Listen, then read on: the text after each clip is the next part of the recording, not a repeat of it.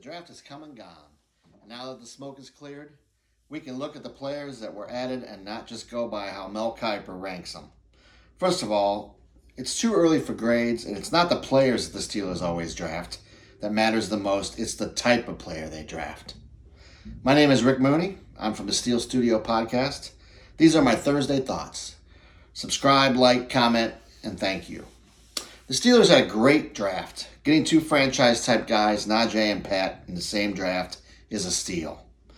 They are both top notch at their position and will set the tone for this offense like it hasn't been in years. Think about the two teams in the Super Bowl last year, for example. Both had tight ends that can block and catch. And now we will have that for the first time since Heath Miller. We will also have Ebron as well, and he can stretch the field. Two good tight ends. We should have an improved running game, and that can go a long way in improving the offense and the defense. Imagine a rested defense that can feast when they are in the game. Most of our close games last year were teams catching up at the end of the games due to defensive fatigue. That will be solved. Mr. Rooney had a mandate this year. He had had enough of the Steelers not playing Steeler football. He demanded that we get back to smashmouth football, back to Steeler football, and this draft reflects that. It's not the player that you draft, it's the type of player that you draft. Every year we hear how the Steelers got a B or a C and didn't draft this guy or that guy or the guys that were the most highly ranked. In fact, PFF says we had the worst draft in the league this year. We fill holes with guys that fit into our system. They are the mold of a Steeler player mean, tough, physical, usually great character and team first mentality. If you don't have that mentality, you won't last long in the black and gold. Let's look at some examples of former and current players that were ranked low in the draft or not at the top that were clearly Steelers in the best of their position. Rocky Bleier, Jack Lambert, Joey Porter, Levon Kirkland, Ike Taylor, Troy Polamalu, Mike Merriweather, Carnell Lake, Greg Lloyd, all guys that ha- wouldn't have had the careers they had if they weren't Steelers. And most recently, TJ Watt, Juju, Chase, Claypool, and Dotson. All guys that, guys that weren't rated high going into the draft. In fact, Watt was ranked number 60 on the pre draft board. Now he is um, up for Defensive Player of the Year every year. Claypool was projected fourth rounder, and most never expected Juju to get drafted so high. But the Steelers saw something. They saw how they would fit the scheme, and boy, have they ever.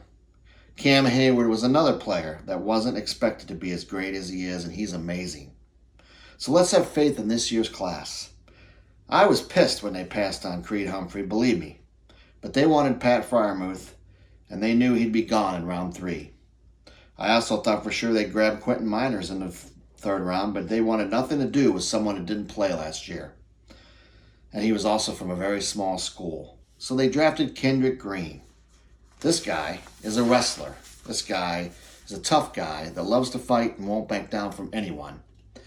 He's also very athletic for a center. He's nasty. Are we even going to question an organization that has drafted players like Mike Webster and Dermontti Dawson, both in the Hall of Fame, and Mike Pouncey soon to be in the Hall of Fame? We can't do that.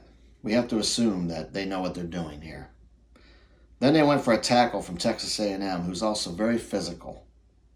The rest of the draft was good as well. Loudermilk and Johnson should both be future starters on this defense. Let's watch and see. Both fit the mold of what Steeler players are. Then we got a steal in the sixth round with Roche, Quentin Roche. I believe he will fit right in and be a number three edge, something we were lacking. And he will even push for starting reps. The stability of this organization that we've been preaching about all offseason will pay off again but some of these guys will be making plays and dominating. Teams will wonder, the league will wonder how in the hell they do it again. It's what we do.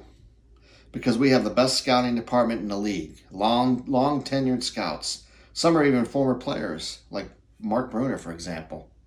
The Steelers don't follow what PFF says or the analytics department at IBM says.